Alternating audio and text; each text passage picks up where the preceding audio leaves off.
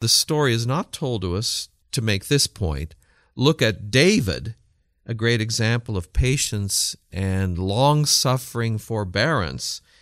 No, notice how the Spirit of the Christ constrains David, leads David, allows him to endure with patience and without complaint the insults, the cruel disrespect of the enemy.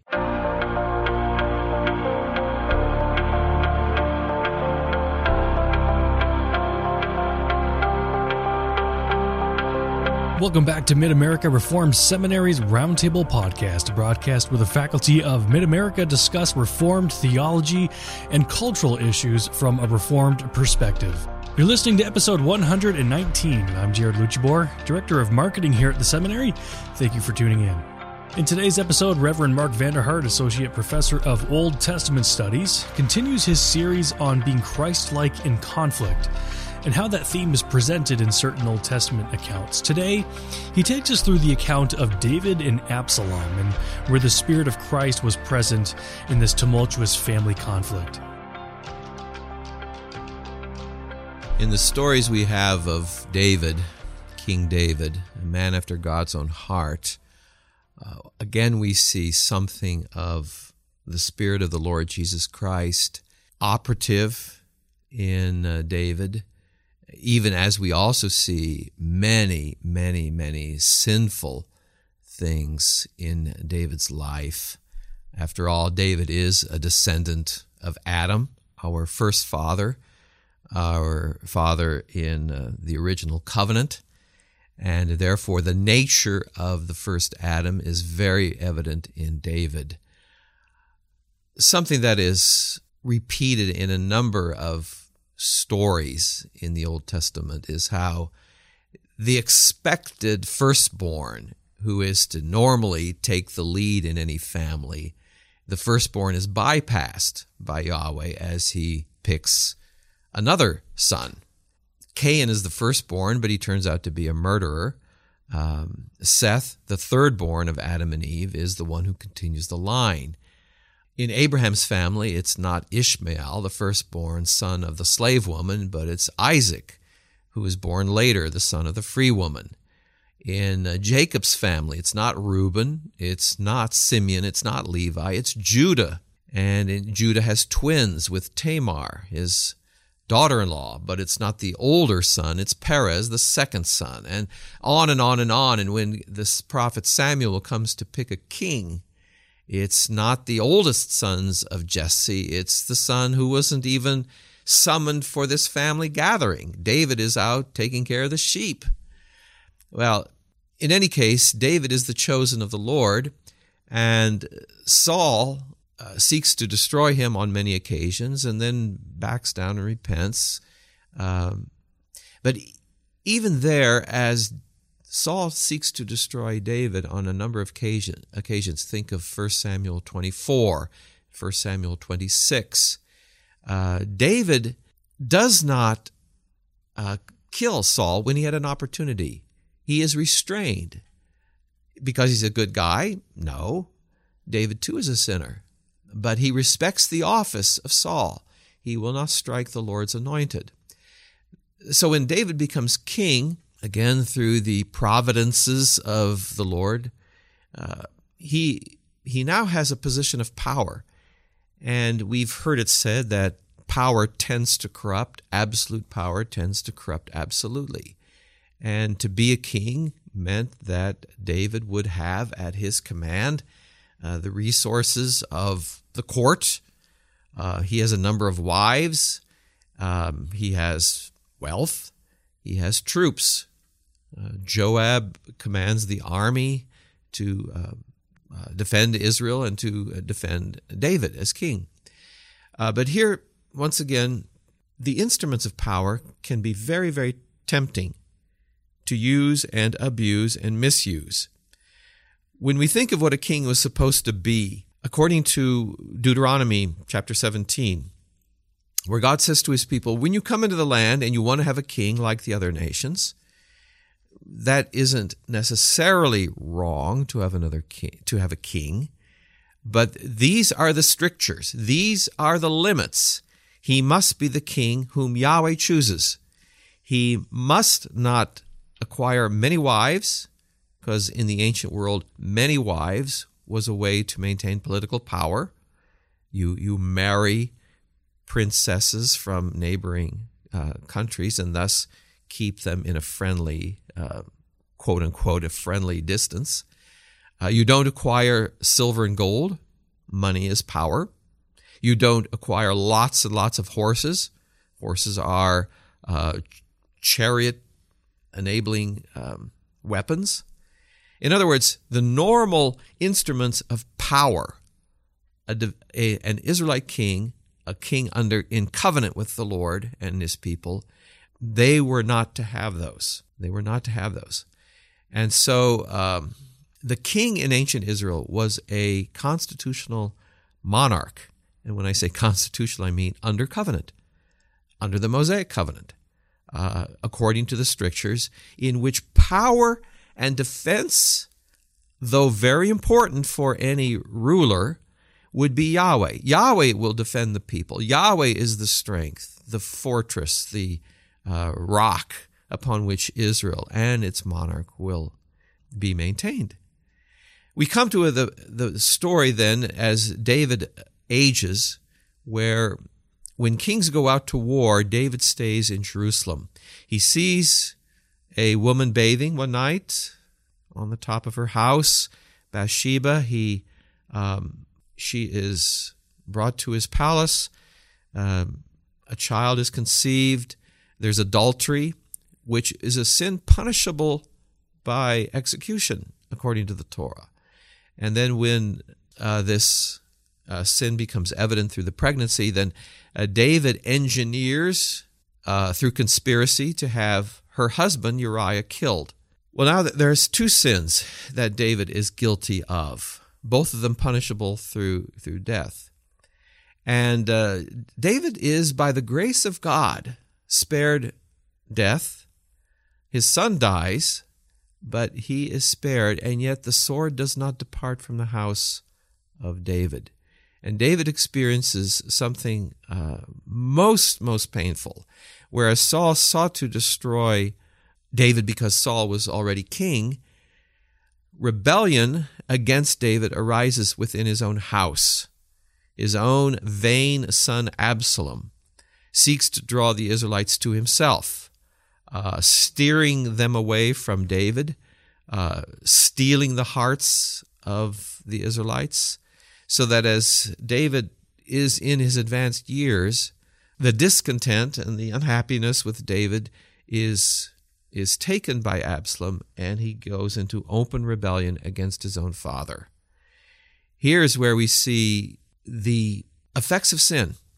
When sin takes over the human heart, I don't think any of us should ever underestimate underestimate what uh, sin in a human heart can do.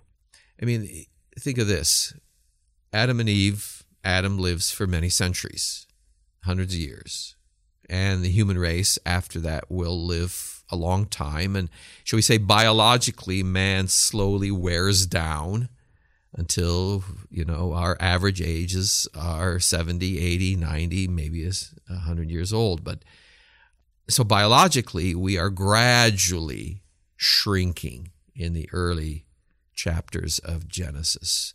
But the human heart goes from alive before the fall into sin to instantly dead and cold. Cain kills his own brother and when he's confronted by the lord Cain's answer to Yahweh is this Where's my brother? I don't know, and I don't care. I'm not his keeper. I don't know. I don't care. That's cold. Well, when a son rebels against his own father, and not just, you know, gives his father, you know, a big mouth, but rather raises troops, um, one is one is struck at how cold the human heart is. Uh, Absalom's troops come into Jerusalem. David and his entourage leave Jerusalem, headed east, weeping as they walk away. There, but how does David respond? Again, it's left into the hands of the Lord, even though in this instance there will be an open battle. Uh, David pleads, uh, da- David malfunctions, shall we say, uh, mis, misuses his role as both king and father, because when he hears what happened, uh, Absalom kills his own half brother uh, Amnon. And the text says that when David heard it, he's very angry. Okay, that's that's an emotional reaction. But his reaction as king should have been justice. The murderer should die. There should have been justice within his own children. That's the calling of an office bearer. Uh, but he does not. And therefore, the, the poison remains in the person of Absalom. In any case, Absalom is defeated. He um, basically comes to an end. Once again, engineered by the Lord so that David uh, doesn't personally have to carry out the execution. It says in Deuteronomy that if you have a son who is rebellious, and it's persistent rebellious, the parents should take him to uh, the elders of the city, and obviously then they would investigate. There would be sort of a court hearing, we can well imagine. And if that son, who is accused of being rebellious by his own parents, is found to be guilty, he would be executed by stoning. And um, cursed is he who hangs on a tree, says Deuteronomy 21. Well, interestingly, and almost almost comically, though it's sort of tragicomic, when Absalom is fleeing, he's riding on his donkey, and his head and hair get caught in a tree. And Joab's men find him, and Joab executes him, and he is buried under a pile of stones. Sort of like what Deuteronomy prescribes for the rebellious son is carried out with uh, Absalom. Once again, the Lord engineers this. David doesn't have to personally do it. Uh, David is, of course, grief stricken. Oh, Absalom, my son, my son Absalom, my son, he, he weeps. But interestingly, the text of Scripture in Deuteronomy is fulfilled in the death of, of Absalom. Now, when we think of how, what's, what's going on here, uh, David does David is restrained in his own reactions, but interestingly, in the events, in the providences of Absalom's demise, uh, he fulfills what Deuteronomy actually prescribes. God's word still stands. The rebellious son, Absalom, dies. Uh, he is found hanging on a tree, literally on, in a tree. The curse of God he is buried under a pile of stones. The rebellious son was to be executed with stones. And so uh, the death of Absalom is, a, is sort of a monument or uh, an indication that God's word is, is true. Now, interestingly, we see in Christ's death, he hangs on a tree, not because he is the rebellious son, he was the obedient son. But Christ dies on the cross because he takes to himself the guilt and rebellion of all God's elect. And therefore, because he has uh, that guilt, he now eh, dies the death that is accursed. Galatians 3 makes that clear. It connects uh, the death of Christ to the curse that God's elect should have, but instead Christ takes it to himself, and thus he dies. The just for the unjust. It's a way that 2 Corinthians 5 fleshes out the blessings that we have in the gospel. He who knew no sin, the Son of God, Jesus Christ, became sin for us so that we might become the righteousness of God. Uh, in that way, God maintains at the cross his justice. The guilty shall die, Christ is reckoned to be guilty, not for his own sins, but for our sins that are he takes to himself. Uh, but here's where the mercy of God comes through. The mercy of God, in that we who deserve that justice find, uh, instead of strict justice, the mercy and kindness of God, the grace of God that uh, frees us from that death penalty of that Jesus suffered on our behalf. So in in this account of Absalom's rebellion, uh, all these things turn against Absalom because it was the Lord's will to frustrate the plans of Absalom's rebellion against his own father. When David was fleeing from Jerusalem, he is humiliated by a relative of Saul, Shimei, who throws uh, dust and rocks at David, you man of blood. You're getting what you deserve. And instead of striking back at Shimei, when he has the troops to strike him down, David is very restrained uh, because he throws his case to the court of heaven. Let heaven decide. And um, cursing a king would have been a serious crime, capital crime. Yet David does not summon his legions to fight for him at this moment. And he's not playing a martyr role. That's not it. Uh, as if he is the principal actor in a melodrama. Not at all. He knows that the heavenly court has the final say. He knows that God, the final judge, knows all the particulars. And so the story is not told to us to make this point. Look at David, a great example of patience and long suffering forbearance.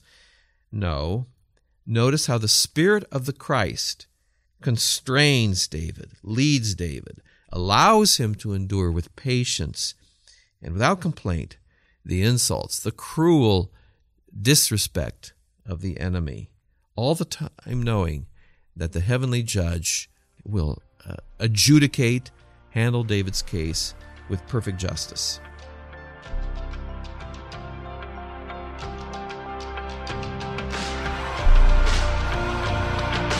Tune in next week as Reverend Vander Hart concludes his series on being Christ like in conflict, where he'll reflect on the split of the tribes of Israel. I hope you can join us then. For more episodes, you can find us on our website at midamerica.edu slash podcasts and wherever you listen to your favorite shows. Be sure to search for and subscribe to Mid America Reformed Seminary's Roundtable. I'm Jared Luchabor. Till next time.